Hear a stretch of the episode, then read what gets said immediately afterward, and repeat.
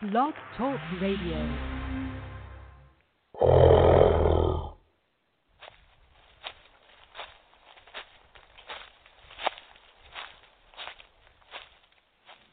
There's something outside. What is that?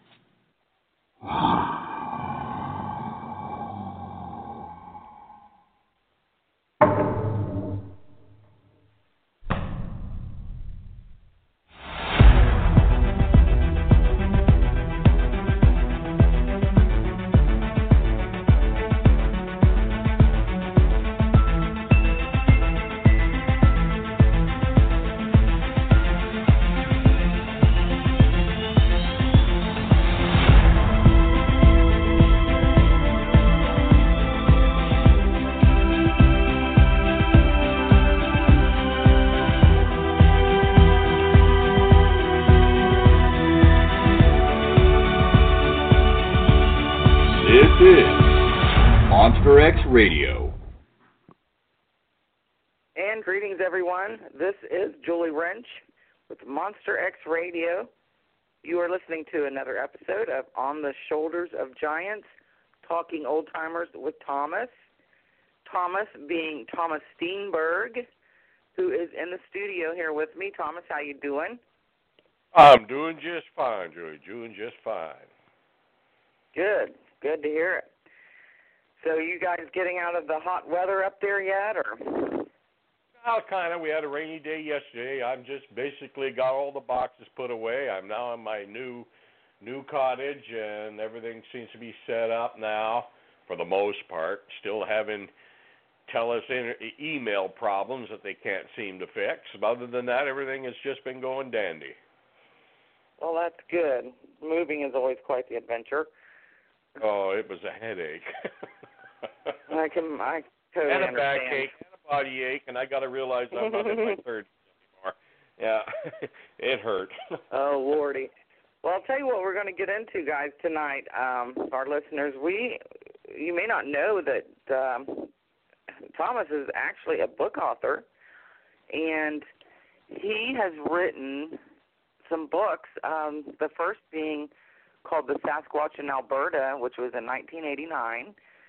He wrote Sasquatch, Bigfoot, The Continuing Mystery in ninety-three, and In Search of Giants in the year two thousand. Now, Thomas has also co-authored a couple other titles, Meet the Sasquatch in two thousand four and Sasquatch in British Columbia in twenty twelve. And he's also written a lot of articles. He has his own blog on thomas steenburg dot com. And uh, has been on different television television shows and uh, radio podcasts, and he's been quite busy over the stretch of his um, search for the the enigma we know as Sasquatch. Um, and Thomas, you know, I, I have in front of me here In Search of Giants, and that that is such a, a interesting book with the in, the encounters that you took for this book and the way that you interview your witnesses. Um, can you talk a little bit about how you came up with the format that you use to interview people with? I mean, do you use the same type of format for, for every witness? Oh, for the most part, I've added to it over the years, of course. You learn of new things to ask as time goes on. You want more information. I always try to get as much information as possible because, you know, the main goal is trying to determine, did, did this person actually see what they thought they saw, or is it somebody uh, making something up, or is it a case of mistaken identity? Because the simple facts are, uh, in interviewing witnesses, from a research standpoint, there's, when you're interviewing somebody, there's only three possibilities. One, they saw a Sasquatch. Two, they mistook someone or something for a Sasquatch. Or three, they're lying. And mm-hmm. as time goes on, I find number three comes up more and more and more for the most part. But no, I have used the same standard questionnaire since the beginning, and I, of course, added to it over the years and added more questions. But I kind of like to stick to the same format, just because I think they're the questions that are most prevalent in finding an answer and getting a good mm-hmm. impression of what the witness claims to, or at least what they think they saw. Right, and you know, the one thing I really enjoyed um, in reading in your books is you write down exactly what they say um, verbatim. You don't, like, add in the way you think they they said it or should have said it. I mean, people with different type of accents, you can actually hear the accent in your head when you're reading their words. Um, in fact, uh, like the one guy in here, I was reading it every once in a while, he said, eh, eh, you know, like the Canadian eh. Yeah. And I, that got well, me that, tickled that, a little bit because I'm like, yep, he, had, that's one of yeah, the arguments I had. Yeah, he put it down exactly like the man was talking. Um, yeah. But, I mean, it's really fascinating the way that you, you know, you get the details really well, and then you ask the person to describe in their own words exactly what happened. So it's like a twofold uh, interview where it's almost like you have them telling it twice, looking for any discrepancies. Correct. As a matter of fact, uh, Hancock House, the publisher uh, of all the books since, uh, well, the Alberta book, the first one was put out by Western publishers, and they no longer exist. But the, uh, an argument I had with Hancock is they wanted, they really wanted me to or correct the grammar and things like that, and I was dead set against that because I thought, no, you got to write down exactly how the witness answered the question and what they said word for word, because then the reader gets a better impression of who you're dealing with. Mm-hmm. Yeah, and that yeah, was absolutely. why I always always insisted, for the most part, that no, don't don't give them a dictionary grammar because that's not what they said. You got to say it the way they said it. That in that is in at least in my opinion how it should be done. But the publishers really fought me on that one. I can imagine. Yeah, because um, they. They naturally want to put everything through through the dictionary and proofread it and everything. And I said, well, this is the proper way to say that. I said, hey, we're not – I didn't interview William Shakespeare every time here. You know, uh, right, it's a witness. Exactly. This is the way they talk. This is the way they talk. This is what they said. And, you know, I think it gives you the, the reader a better impression of uh, of the uh, the mental state and, and the education level and um, of, of who you're dealing with. You get a more clear picture of who they are, and that's what I wanted. That wanted in, in in in all the books and in all the interviews. So you get a better impression of who you're dealing with. Mhm. Yeah, absolutely. I agree with that. And uh, just very interesting. Um, some of these encounters. A few things that I jotted down here when reading them. There was one in your book, in, in Search of Giants, that I have here, where somebody described the ears of the creature as being pointy. Mm-hmm. Now, that was interesting. I remember that one. That was, uh, that was a fellow who was a late-night delivery man, and he had a female employee with him. And they were just driving along, and, and this thing came out of the ditch on the right-hand side of the road and started climbing. He said, and what he described was basically Sasquatch in appearance, but what he took to be the ears, and I'm not sure that's what they were, could have been just muscled hair, who knows, but he said they were rather pointy and odd-looking. Mm-hmm. He even drew me a little diagram, and uh, I said, that is strange, but that's what he said, so that's what I wrote down. Mm, yeah, you know, I've heard, I've heard that before, though. Um, people have seen, it, it's rare to, for it to come up, but I have heard that um, particular mm-hmm. description. Um, another thing that I found is, uh, do you guys have, like, really tall Sasquatch up there? Because these things are massive. Some people, uh, nine and a half foot tall. It could have been up to ten feet tall. I mean, that's just enormous. Well, uh, in Alberta, we had a, uh, an odd number between nineteen forty-eight and nineteen eighty-four in around the Bighorn Dam in Abraham Lake area, a whole rash of extremely tall height reports. Uh, there were normal height reports in between, mixed in with them, but I was always it always interested me how these extremely tall height reports were all within eighty miles of Abraham Lake in in a same hmm. general area. And after nineteen eighty-four, at least as far as I know, the extreme tall height reports stopped. And yet normal height reports, so I guess what I mean by normal, seven, six, seven, eight feet tall, right, continued. Yeah, and so we had a, a, a number of extremely tall animals probably lived out their lives and who knows, maybe dead by now. Uh, after nineteen eighty-four, I never, ever received another one. There was one witness who saw three of them cross the road. He said every damn one of them was about twelve feet tall. Good Lord, that's a, that's... I just can't even imagine seeing something that enormous. Um, and, of course, Alberta, one of Alberta's most famous... That's interesting that you bring that up, that there were the sightings in around that eighty-mile area there, um, and then they kind of all stopped along the same time with the, the tall mm-hmm. height description. That kind of gives it a little bit more credence, I think. Um, well, it's very interesting how to trying to explain why they were all in the same general area. Like, uh, normally you kind of think, well, if it's that tall, he's probably overestimating the excitement of the moment. And, you know, that does happen because you see something that's eight, mm-hmm. nine feet tall, and you're, you're like five foot six or something. It's going to appear really big to you. And uh, right. maybe it was, but why were all these exaggerations in the same general area? Yeah, and then they, they all kind of just filtered off. Petered out. The yeah, same they petered off. Frame. So, yeah. And hmm, never heard that, of no one after nineteen eighty-four. At least not I haven't. I don't know if other researchers have, but I have not heard of another one. Yeah. Right.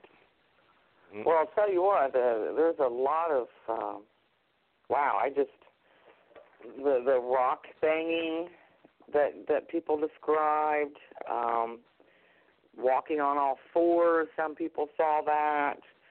Mm-hmm. I mean, it's just reminiscent of of things that I've heard, you know, over the last few years myself about the reports, especially the, the rock clacking. I, I, that mm-hmm. seems to be frequent down here in the, the southeast. Mm-hmm. Yeah, so banging that, rocks. That's very interesting. Yeah. Haven't heard of any, I'm actually witnessing a Sasquatch hitting a tree with wood, like our tree knocker friends like to think they do, but uh, I have heard of them and reports of them banging rocks together. What for what reason? Usually it seems like it, it's an intimidation tactic, especially if it's doing it in front of somebody. Mm-hmm. Mm-hmm. I, well, yeah, who knows? I mean, the, the, I have a, a friend who... Um, We're we're doing some rock clacking up in Ohio, and they got some rocks, some very large-sized rocks pelted at them and landed, like, right beside them right after they did it. So um, they may perceive that as uh, intimidation towards them, too. So, you know, David Ellis from the Olympic Project always told me, hey, Julie, don't go, you know, clacking rocks together out in the woods if you think you're hearing or, or sensing or seeing something, because it it may get you some rocks thrown at you, to say the least. So, you know, he's also heard about the experiences people had with that. And I find it interesting that uh, a lot of the similarities between what goes on up there and what goes on down here, um, hmm, there's definitely something to all this. That many people can't be imagining what they're hearing and seeing, because it's just so much that they have in common. Um, now, there was one that stood out, stood out to me. The gentleman said that where the nose should have been, there was actually, it looked like two holes or two slits there instead of an actual nose. That's kind of creepy.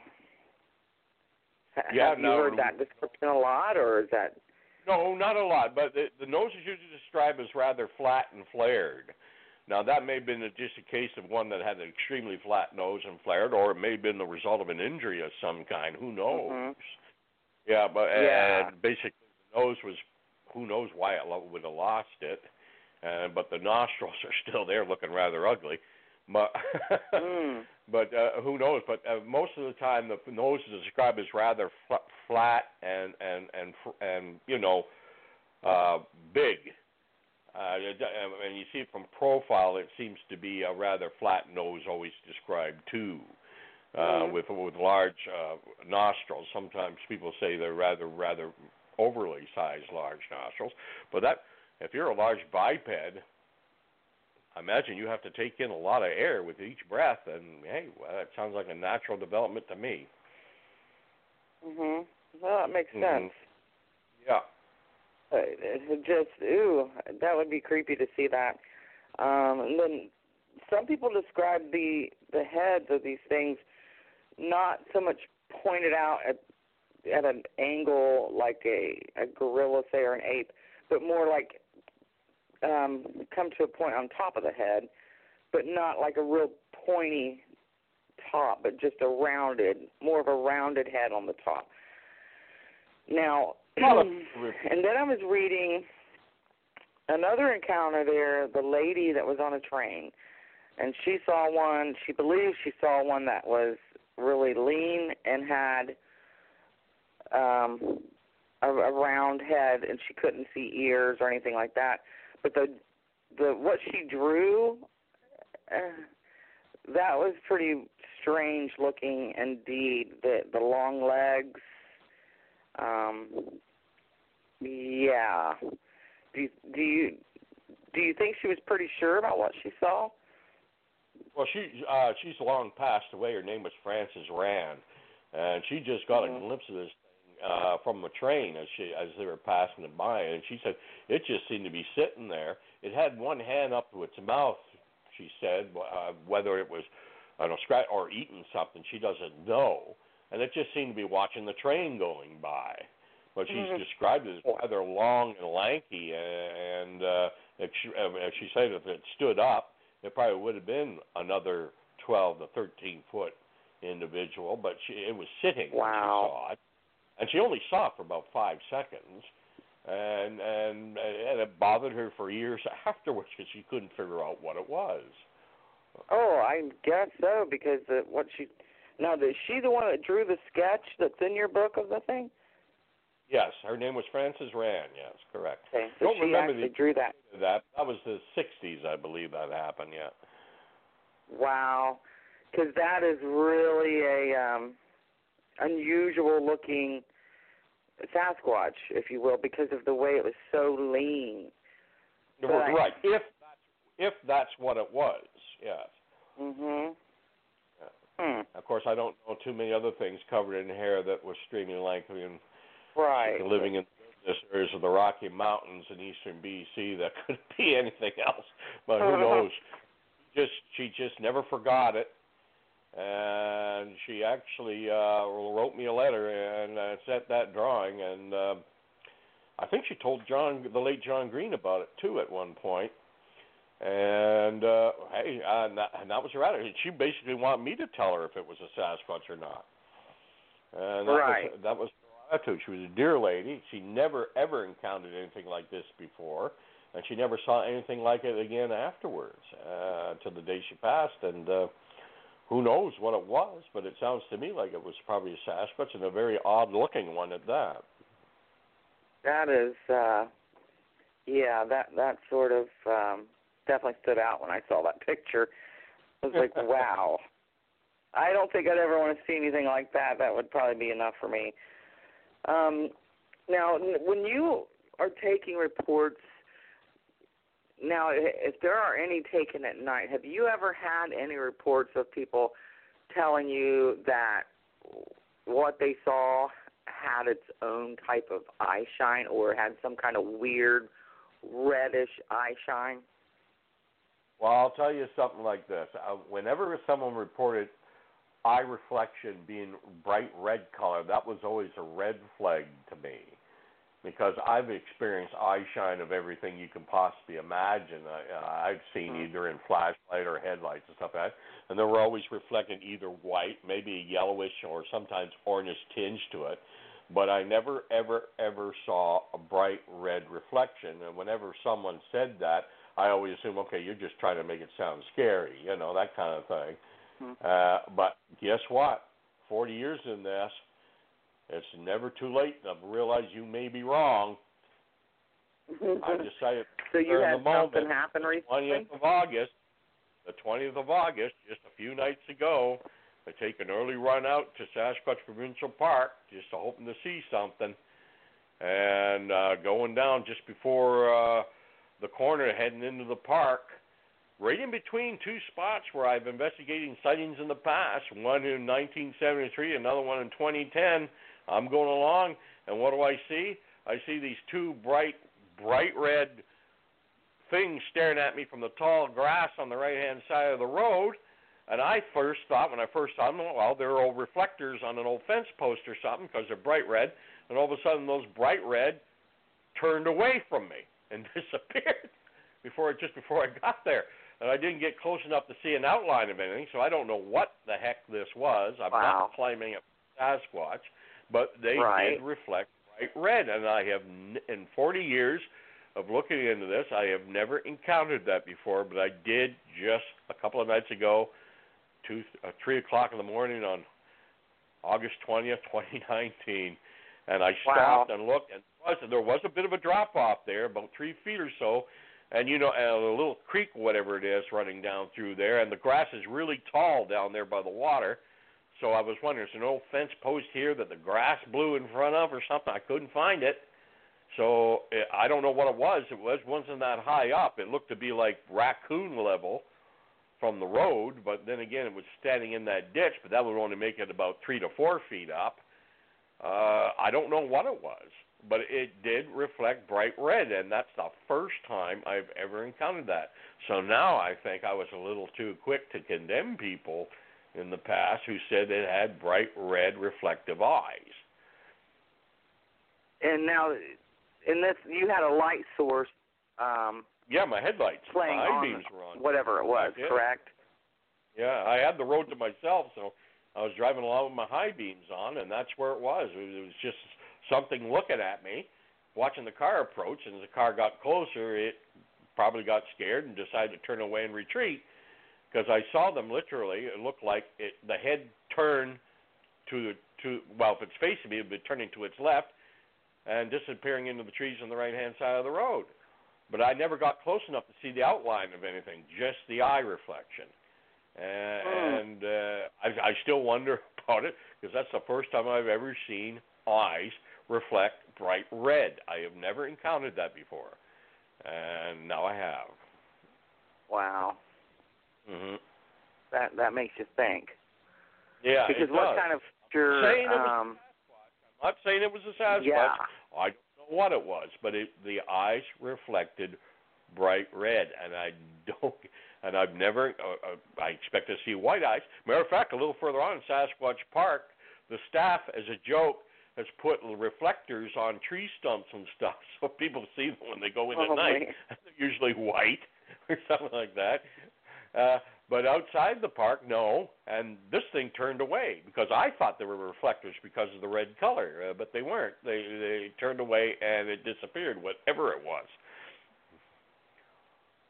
So what you're saying is that it's possible that some type of creature may very well have eyes that reflect red.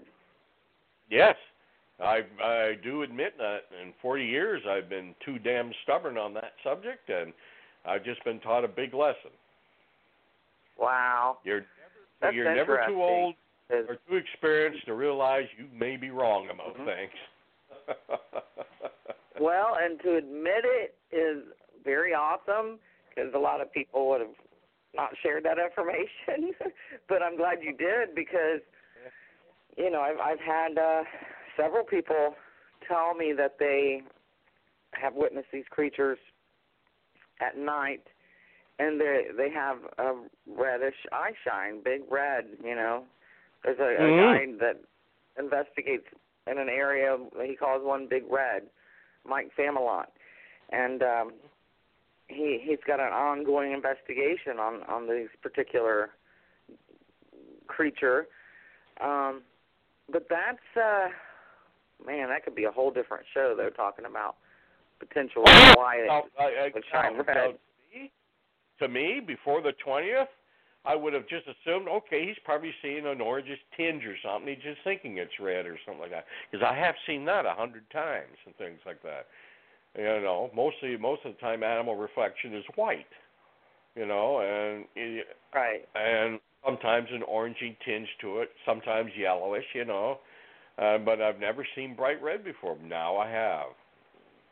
Wow. Yeah. Okay. Hmm. I got to go back. Now, have you ever taken? You you've taken reports of people saying that what they saw had red eyes. Then, am I correct, correct in that? Or? Oh yes, yes. If you read the books, you'll see a number of people report red yeah. eye shine. Yeah. Yep. So, hmm, and also a bluish tint. I've heard that. I yeah, think yeah. I read your book here yeah, that yeah. somebody. The overwhelming majority of them is usually white, you know, white mm-hmm. eye shine. Yeah. Who knows why? Yeah, but um, maybe maybe uh, there's something in the cornea or something that reflects different colors depending on what the thing is doing. I don't know. Uh, but right. again, again, I couldn't say this was a Sasquatch. I don't know what it was. I just saw the eyes. Yeah. And they were rather low to the ground to me. Like uh, like it seemed like like. a raccoon height or something like that, at least from the roadside. Now, if it was actually in the ditch, it may have been a little bigger, and I suppose a possibility of a young Sasquatch or something like that. Who knows? But uh, right. I didn't see anything. All I saw was the eyes. It didn't let me get close enough to see it. Mm. Mm-hmm. That's uh, very interesting. Um, now, with your reports, Um, you had shared reports with John Green. Is that correct? You and John Green had, did you guys go out actually on reports together or?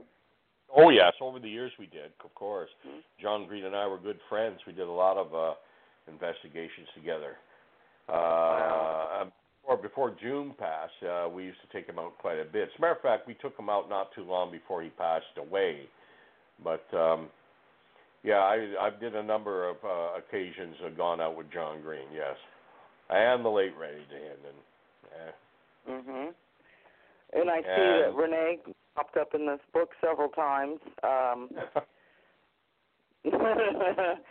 that he had talked to some of these people as well that you had talked to. And, uh, wow, it's... Oh, there's a few that are really interesting because someone was reporting something to me, and it sounded familiar. As a matter of fact, I just added one to the Alberta book that just got republished last September that when he was telling me about it, and he sent me a letter, I thought, this sounds awful familiar. And I looked back, and sure enough, there's a letter from this witness he wrote to John Green back in the early nineteen eighties describing the same incident, and John Green had forwarded it to me.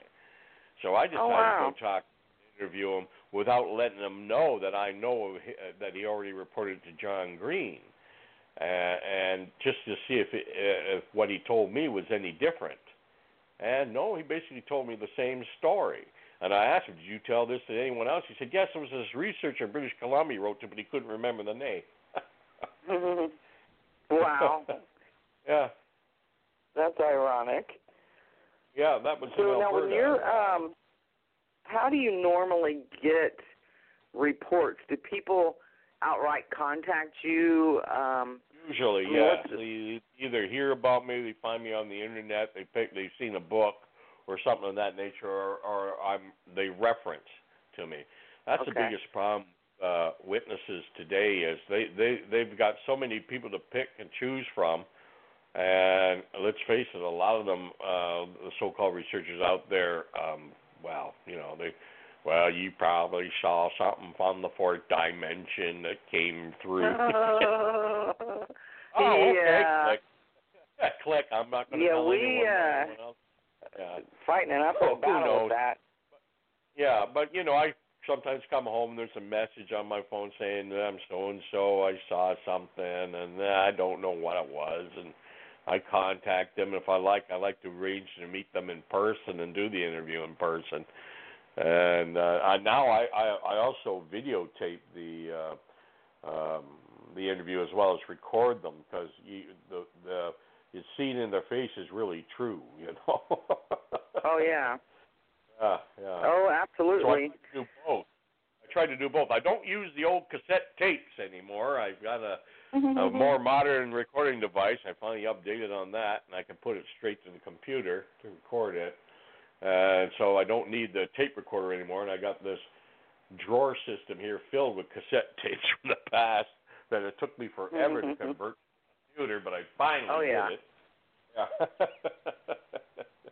Jeez, I bet that took a all the way back to the early nineteen eighties. Time to do that. Yeah, yeah.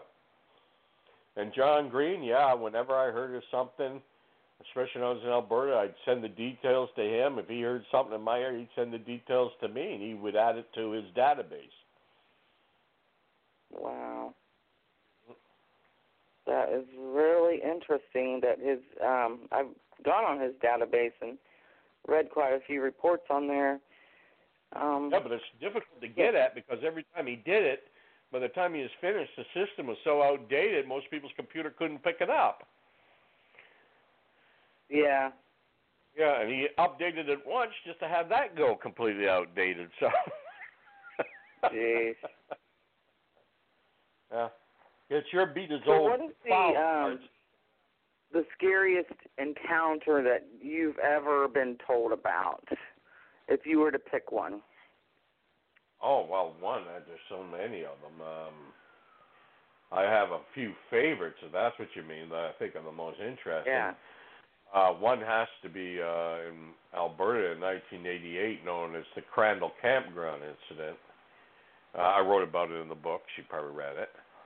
Um, mm-hmm. That's where in Waterton Lakes National Park in Crandall Campground, two couples. Uh, or sitting there playing cards on the table, and they thought they heard a few odd noises in the trees. And Susan later told me that one of the first things she noticed is all the deer were gone. I mean, this is an amazing area, Waterton Lakes National Park. The deer come in, and they're right in the campground. They have no fear of people, or they've learned that when people are around, the bears aren't, and the mountain lions aren't, so maybe that's why they hang around the campground so much. But the deer had all disappeared, and uh, Susan and her, and her husband decided around eleven thirty p.m. to walk down the short trail from Site C three to the public washroom facilities. And as they were going down the trail, he basically had to pull her along, because Susan's the kind of girl who's rather afraid in the woods at night, and it didn't help that this dark, looming thing seemed to be on the trail between them and the washroom, and they almost walked into it. Oh, and my. As they got it let out a, a large snorting noise. He described it like a bull that's blowing out a lot of air. And she pulled away from her husband and yelled, "Holy blank, blank, blank, that's a blank, mm. blank bear." And she ran mm. back to the site. And But Scott, he, he kept his eye on it. He could just see the outline of this large figure moving off the trail to to the left. And he said he could see it because behind it was the lone porch light of the washroom facilities that kind of lit up a small area down there. And he could just see the outline of this thing walk off the trail, and he slowly came back. And, of course, the other couple, Gillis, Darwin Gillies and Saren Sanko, who, who later on got married and now have a whole platoon of kids, uh, they ran, heard her yell bear, and so it was all helter-skelter for the cars. And they all got in the car. Susan got in the car, locked all the doors, and when her husband, Scott, came back and tried to get in the car beside her, she had locked the door. She wouldn't let him in. Oh, my. Wow. So he ended up getting in the other car with the other woman.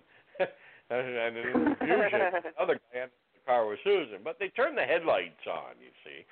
And the headlights of the car, this thing, whatever they were looking at, walked into the area illuminated by the car headlights almost as soon as they had clicked them on.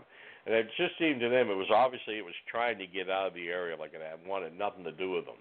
And all four of them watched this incredible sight as it walked off and went through uh, through the campground, through the following site, and, and disappeared in the trees toward Blackstone Brook. Well, the two good men got excited. Matter of fact, Darren Gillis got and said, "You know what that was? That was a Sasquatch." And uh, The two women wanted to pack up the camp and head back to Calgary. They had enough of their wilderness adventure at that point. The two guys managed to calm them down, and they wanted to get in the car and go looking for it again, which especially Susan wow. didn't appreciate. That's what they ended up doing. And they ended up driving around the campground hoping to see this thing again, and then they got they noticed a pickup truck coming from the other end of the campground, and, and they flashed their lights out, and they did. And apparently these people in the pickup truck also saw something, and they were trying to see it again. Oh, wow. So maybe a case of rather than four witnesses, we got seven here because there were three people in the pickup truck. And, and but they never identified themselves. And unlike our four main witnesses who did the rare thing, they actually went and reported it to the park warden's office the next day. See, in Canada, in national parks, they're called wardens, not rangers. Now, uh, there, Alan Dibb was the was the warden in charge of the case, and he he said he told me I interviewed him separately. He told me he did everything he could to try and convince these people that what they saw was a bear standing up or something like that, but they wouldn't have any part of it. And Darren Gillis insisted on putting something down on paper. He wanted to write out what happened. Well, Alan Dibb said, oh, no, no, no, you don't have to do that. I said, I want to write something down. And as far as I know, that report is still on file in the park warden's office in, in uh, Waterton Lakes National Park. Mm. Now, wow. one so thing that, that bothers me about, yeah, one thing that bothers me about this case is who were the three people in the other pickup? Were they actually who they claimed to be? Three other possible witnesses that were also trying to see it again, like they claim? Or were these three people who pulled off a hoax or something and were just hanging around to see if their tactics are successful? That was a possibility. But mm. I don't know. I was never able to identify them, and to this day I don't know who the who they were. That's interesting that uh, they almost walked on up on top of it. Yeah, that's right. Oh. And, and they said it was huge. so, yeah. The eyes oh, so my gosh. Description and everything, I don't think, it, my impression is, I don't think a, someone walking around in a suit of some kind would have been so successful. But, uh, again, you have to, you can't discount that possibility completely. It's known as the Canberra yeah, Crandall I mean, Campground. Yeah. And I think, well, someday have it would be thought as a classic tale. Yeah, who knows? Mm-hmm. Hmm. That was uh, well, the Maylon week. Um, oh, no, go ahead. What? I said uh, it was the Victoria Day-long weekend of nineteen eighty-eight, and it's one of the most interesting ones I ever, ever, ever looked into. And after the fact, I used to, well, I still do, but every now and then I get asked to go talk about, and I definitely did when I was in Alberta, was often asked when a classroom or something was doing something on Canadian mysteries, I'd be asked to come in and talk to the kids about the Sasquatch. And the two women in this particular case are teachers. And one time I went in there, and sure enough, Susan Ray Adams was asked to come in too because she's a teacher, and uh, she was asked, and I watched her tell those kids what happened in nineteen eighty-eight. So, who knows? Wow. Mm-hmm. Yeah, for a teacher to, to share that information with Uh, classroom, you, you know, she definitely believes in what she saw. Absolutely. So I don't think it was a case of uh, uh, visual misinterpretation. The only two possibilities is they saw a Sasquatch or someone hoaxed them. Wow. Mm-hmm. I tend to go probably if the Sasquatch does indeed exist, it's probably the former. Mm-hmm. Yeah, I tend to agree with you on that. All right. Now, you have a Another. report in, in the book here that talks about someone seeing, uh, they thought maybe was carrying a baby, a baby one. Yeah, that was uh, near Seven Persons in Alberta. There was a rash of incidents there around that time, and someone said it was carrying a, what, what he first thought was a bundle of some kind. Then he thought it may have been an infant. He doesn't know what wow. it was, but it did. It did seem to be rather, it did seem to have large pendulous breasts, and it seemed to be carrying something in its arms. Now, whether or not, but he never really got a good look at it, so he just assumed it may have been carrying an infant. It was carrying something, yeah. Hmm. Mm-hmm. Well, I just had a, a, a yeah. I interviewed that had the same uh, thing happen to him. He saw one from from behind, and its left arm was in a position such that it looked like it was carrying something. And yeah, carrying something, I guess and which his, he um, later thought might be an infant, but he's not really sure yeah, what it was carrying. He, his mom told him, because his mom was elderly, and she said, I think he said she was in her nineties when he was telling her about it. And she said, well, what month was this again? And he said, June. And she said, well, it was probably a young one then. That's about the time the, the creatures are having babies. Yeah, you know, she pointed that out, and he's like, wow, you know, never thought of that. So, yeah, yeah, of course, of course, her dates and stuff is just speculation on her part. Who knows if the Sasquatch have a meeting season or so like exactly. that? Exactly. That's uh, like it. Now, have you had yeah. reports of people seeing them with juveniles, the smaller ones beside them? Well, there was one case in Alberta, again, this was uh, also in the, the Bighorn Dam region, where the witness who told me was a little girl at the time, and she was in the back seat with her two parents in the front seat, and they saw five creatures cross the road in front of them, and one seemed to be extreme, uh, very much taller than the others. But the others weren't all that small. They were all about the six-foot level. Now, whether that was an adult male with his clan or whatever you want to call it, who knows? But, yes, there have been reports of large Sasquatch with rather smaller ones, and a lot of people either say, well, maybe a large male with a smaller female, or could be uh, a female with some young ones. Who really knows, again? You know. Right. Mm-hmm. Well, that's uh, – so it was a, a little girl in the, in the car. That now did everybody in the car see him? Oh, yes. They were all looking at it. And here's the most irritating thing. There was a camera with a zoom lens sitting on the seat between the two adults, but not one of them thought to pick it up and take a picture.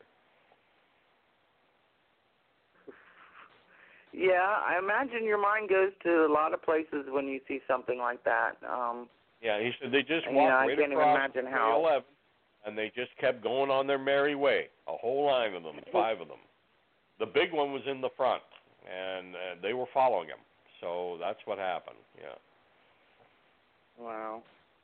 Yeah, and she was just now a little girl at the time. Now, your book here that I'm oh. reading um, has some statistics in it about the area that you were actually writing about. Um, now, was that B C in the Search of Giants, the statistics that you put in there? Um, a lot of people would think you'd see them more at night, but your, in your statistics, it looks like most of your sightings were actually during the day. Yeah, yeah. Uh, my stats don't usually follow the generally accepted stats, but again, stats can vary. I mean, it may be logical. I mean, people see farther during the day than they do at night. Most mm-hmm. encounters at night, people are pretty close to the subject when they encounter it or when they notice it. In the daytime, you tend to see things, especially on roadside and stuff, when they're a little further away. And uh, that could be just, a, a, you know, daytime you you notice more. At night, you're almost right on top of it before you see it. Yeah.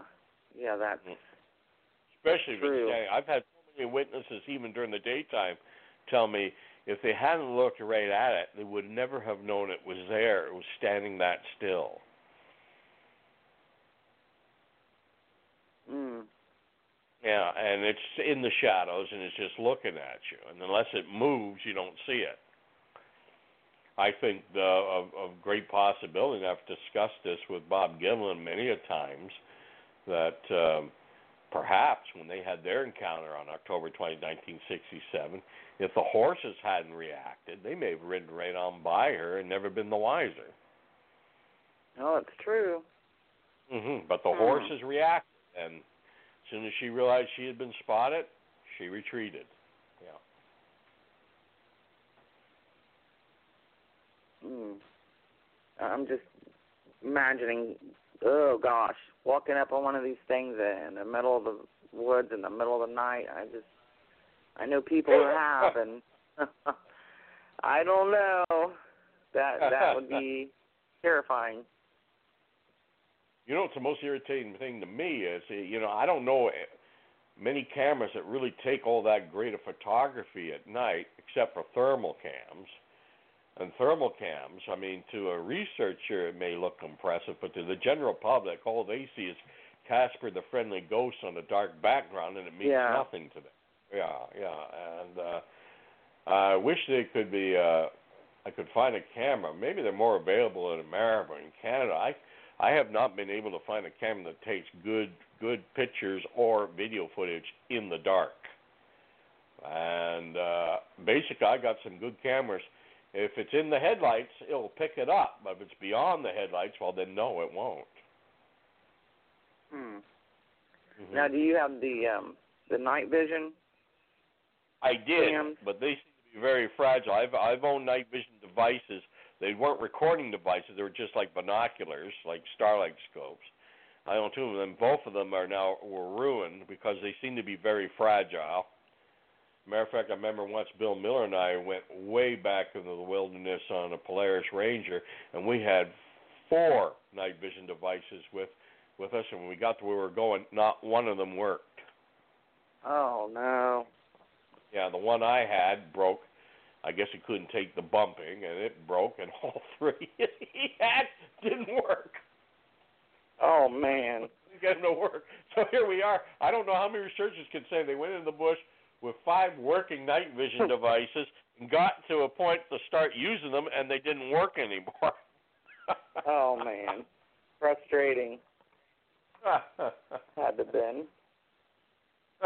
So now how often do you um, do you go out and investigate areas uh, a lot now, or do you um, go more to take reports? I mean, uh, are you still both. active in the field, really active? Oh, yeah, both. Some are reports. Mm-hmm. Sometimes I go investigate it, and I quite often go out on my own. Like like I said on the twentieth, it was just a spur-of-the-moment thing. I said, hmm, I feel like going out running some roads. Maybe I'll see something. And I did. Wow. And, uh, yeah. and I basically destroyed what I thought for forty years about oh. red eye shark. I oh, was I tell you. I was wrong. Are you listeners, are you hearing that? Thomas yeah, admitted it's it. It's possible for, for animals to have a red eye glow. I never thought I'd see that, but I did. I finally did. Wow. Mm-hmm. Now you have. Um, kind of makes me wonder what else. Like a lot of people drew, drew what they saw and and yeah. gave you the pictures that they drew. Um, mm-hmm. The one in here in particular, there was a female Sasquatch that he saw. And he said that that the the breast was also covered in hair. Do you remember that particular report? Are you talking about the Ribbon, Ribbon Creek area in nineteen sixty-nine? Yeah, I think that's what it, what it was. Yes, yes, and they said it was looking at them. They were cooking food at the time, and this thing was just on the hillside, and it seemed to be observing them like it had a real expression of curiosity in its face, and they assumed it was female because it appeared to have large, droopy breasts. Right, yes. Right. Yeah, and this was in the Lake Ribbon Creek area. At the same time, the Bighorn Dam incidents were happen, happening uh, a few hours north uh north of there uh, in nineteen sixty-nine. Lake Ribbon Creek is in Kananasi country, or as we call it today, Todd Standing country. uh, yeah. yeah. But that, yeah, that's where that happened, and yeah, it was interesting, and they, and they actually found a couple of footprints that he drew a, a sketch of for me. But she said the thing just, he, he, he said the thing was just looking at us. And as long as we were sitting there, it just was content to look at us. So when we moved to get up, that's when it left. mm. Yeah, and they don't know anything, but they said because of the breast, they assumed it was female. They don't know that for sure, but they assumed it was female. Yeah. And you've got reports of uh, of these things with different lengths of hair as well. Some oh, yeah. report um, a couple inches long, some report. Yeah. Yeah. Very short, so. They're shaggy. Other reports shaggy in some parts, like the shoulders and arm and chest, and uh, shorter hair elsewhere. I mean, there's been all kinds of variances in that department, you know. Wow. Yeah. So it seems like to me that um, there's just different types of these creatures out there. Um, they're not all going to look like the subject in the Patty film. Um, no. And some people may think that, you know, that they should, but they well, look at don't Jake necessarily. Study of a troop of chimpanzees. I mean, to us, a chimp looks like a chimp. But to her, who sat there and studied them and took photographs of individuals, she said, see the difference in the face? Mm-hmm. You know, you almost see personality in them. Little traits. This chimp had long hair in his arm. This other one had more uniform hair on the arm. I mean, there's just differences. Though in general, in the distance, they all look the same. Mm. Right. Yeah, that's, but that's very true. There's differences. Yeah. And there's differences occurs occurs with age and things like that, and other things, and maturity. Uh, you know, all kinds of explanations for that. Yeah. Have you ever heard of any of them being uh, all white or, or gray? I've heard rather great tip reports. Now, I'd have to go back in my records to confirm this, but if I've had any reports of white or albino Sasquatch, you can basically count them on one hand. There hasn't been that many. Mm. Generally, wow. The color is usually reddish-brown, Uh, a little reddish brown, and more often enough, dark chocolate brown, or some, and quite often jet black. But dark chocolate brown, maybe a little grayish here and there, you know, a little silver tip, like a grizzly bear appearance to it. But uh, that could be just a sign of age. Who knows? Uh, but albino or white, no. Um, I just off the top of my head, I'd have to check back on my files. But if I do have any, you can basically count them on one hand. There hasn't been that many, wow. At least up here in Columbia and Alberta, yeah. yeah.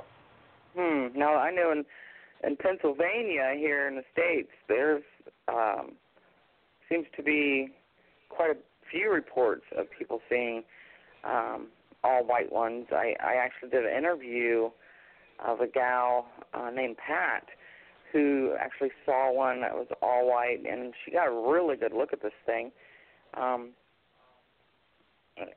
it's just, I don't know, it's strange to me how they could just be all white, how they can't be seen more than they are. So I, I don't know. It seems like they'd stick out like a sore thumb, thumb in the middle of the woods, but. It's odd. I think it's, uh, it's uh, rare if it does happen. Um, uh, I think, now, A prop, you have a major hoaxing problem in the United States. Mm-hmm. And a lot of people are doing silly things with suits. And let's face it, a lot of the monkey suits for sale are white. Yep. Uh, a lot of the so-called abominable man, soul man suits are made white, even though there's not that many reports of the Yeti actually being white. For somehow, right. That's what public perception has been. So they tend tend to do that. Now, I'm not saying everyone's making stuff up, but a lot of people are. Now, there were some interesting cases, again, in the early seventies, late sixties in Texas. Uh, I'd have to go back because I don't really remember the details around a lake in Texas where there were a number of reports of a rather whitish-looking creature, and someone actually got a blurry picture of it at one point. But uh, who hmm. knows, man?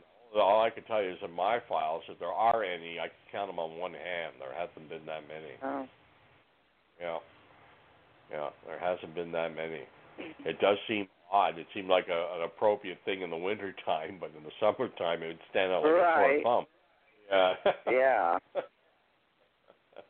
Well, so I don't we're, know. We're about out of time, but I, I can't end this uh, show without, let's see, I was reading in the book about you had talked to a man who, I got to laugh at this one, and I'm sorry, I, I just do. A man that claimed that he had um, interaction with with Sasquatch people, and um, you asked him if you could see the pictures, then if he's, you know, having so much interaction, surely he's got some pictures. And he said something about they can mess up the film in your camera or something. Yeah. With their minds. Oh, yeah, they they mind blast camera film, and they can wipe out everything in your camera. That's what he was telling me. He was an occultist. Okay. And he had several um, encounters with Sasquatch and several encounters with other things that are even weirder. And uh, I just politely listened to him. I thought, you know, wow. I should have sold these, and they make an interesting book on their own. Wild and Crazy Well, Sasquatch. Yeah, because I was like, yeah. wow. Yeah, but no, I, I tended to just uh, politely. I never, I never try. I learned the hard way. You don't confront people and, and challenge them. I just listen to them stories. I play, you say thank you, and hang up the mm-hmm. phone, and hopefully they think on the other end, well, that wasn't much fun. I won't waste any more time with him. Yeah, I mean, I don't know. It is. It's frustrating when somebody makes claims, you know, that they're hanging around them and they're be able to interact with them, but they can never produce any type of evidence. Um, oh, the back and then habituation they're upset scenario that people again. Don't believe oh, yeah. them, but you know, extraordinary claims require extraordinary evidence, and if somebody wants way, you... to be taken serious about this stuff, oh, of course you have to look into it. But also, yeah, researchers and, may be trying to find evidence that the Sasquatch does exist, but you have to be able and willing to expose hoaxes and hoax attempts as well. Mhm. Mm-hmm. And you can tell what I wrote in the yeah. book. I did not believe what this man told me. Fringe lunatic. Is that yeah. the term? Oh, well, oh, lunatic fringe or uh, inmates yeah. taking over the in the in the researcher point of view, and all that kind yeah, of yeah. And I mean, it's I've heard some very interesting things being told as well. And um, for me, don't try to solve a mystery with another mystery. You know, focus on oh, no, no. the there, one there thing are that who are into so much, and that's one of the biggest problem with the internet. Great tool that it is. You've heard me say this before. It is a soapbox for every snake oil salesman out there. Mm-hmm. I mean, just look at YouTube. Unbelievable stuff being told. And it yeah. always comes down to you got to take their word for it because they can't give you anything else. And I'm sorry. No, I don't have to take your word for it. I've learned from mm-hmm. experience. forty years. You know, I may have had a fleeting glimpse once myself, and yet you're telling me you've had eighteen sightings in the last two years? Come on. I don't buy it. Yeah, yeah. Yeah. But I don't see any major changes coming down the pike with uh, with this whole uphill battle of um, just madness. Some of it's just madness. Um, well, unfortunately, there are people who do want to know what these things are, if they do indeed exist, and I know people that swear to God that they exist. So um, I, I just want to know what, what they are and how in the world they're so good at avoiding us. I'll, I'll be honest with you, Julie. I'm no longer really all that interesting in proving the existence of the Sasquatch to the world at large. I do mm-hmm. this because I, I want to know. Mm-hmm. Yeah. Yeah, I exactly. just want to know. Yeah. And that's it. You know, whether or not the rest of the world learns of it, I really no longer care. I just want to know one way or the other if I'm right or wrong. That's it. Mm-hmm. Yep, that's what it always yeah, comes down to. And you, no matter how long you've been in this or how experienced you are, it's never too late to learn something new, and it's never too late to learn you could be wrong about things, as I did the other night. Well, there you have it, guys. Uh, October twentieth. It's, it's all a learning Thomas experience. Steenburg and um, was wrong. It's the possibility well, of bright red eye red reflection. Yep. So people can get your books on Amazon, um, mm-hmm. and I would suggest, hey, if you don't have any of Thomas's books, you, you're missing out, um, especially if you're a, an investigator who is very serious about um, what you're doing. There's a lot of great things you can learn from his uh, books on the way he interviews and how he gets people to open up so much, and the detail is just phenomenal. So uh, check it out on Amazon. Um, again, let me just say the names. It's Sasquatch in Alberta, Sasquatch, Bigfoot, The Continuing Mystery, In Search of Giants. Um, and then he's also co- co-authored Meet the Sasquatch and Sasquatch in British Columbia.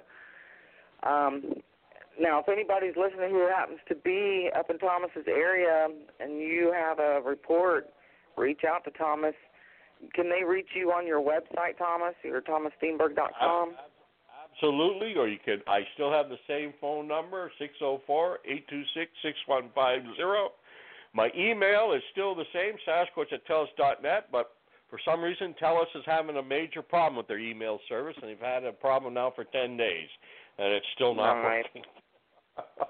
Well, if anybody is up there in Canada listening and, and you wanted to share your, what you saw or experienced, or, um, you know, Thomas, give him a call because, you know, he's a really great investigator and uh, very professional, and you will not be ridiculed. So feel free to reach out to him. No, you will not be ridiculed. However, if you phone me up trying to make up a story or just a weird story because you want to be take it serious, fool me.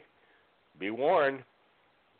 If you if you think you will, you will. Exactly. Thomas has been around the block. I will to know. Tell the truth about you.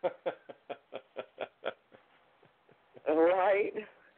Uh, well, Thomas, I thank you expose- so much for coming on for another great show. Um, definitely going to be purchasing all the rest of your books uh, here soon. And, you know, I hate to say this, but it's not long, and Christmas is going to be here, guys. So think ahead. Grab up some books for gifts. They make wonderful gifts. Well, Thomas, we're going to do this again next month. Roger that, my dear. Looking forward to it. Now that I'm awesome. in my new my new dig and all straightened out, oh, it's great to have not to have to move again for a little while. No, I hear you. I doubt if I'm going to move again, hopefully not for the rest of my life. So, But, Thomas, thank you so much. And um, until we talk again, um, get out there and get some, some of the great reports. I love reading about your um, people that you talk to and encounters. So. But, guys, um, listening, thank you so much for tuning in. Um, we also have the Monster Exclusive that you can join. Um, you can go to our website, monster x radio dot com, and click on Join Exclusive. You can get a two-week free trial on that. Um, it's not for everybody, but there, you know, we do have quite a few members now, a lot of interesting things that we share in the exclusive group that you will not hear on air on our public show. So, again, thank you all for listening, and we appreciate your support. And we'll be back next month with another episode of On the Shoulders of Giants, Talking Old Timers with Thomas.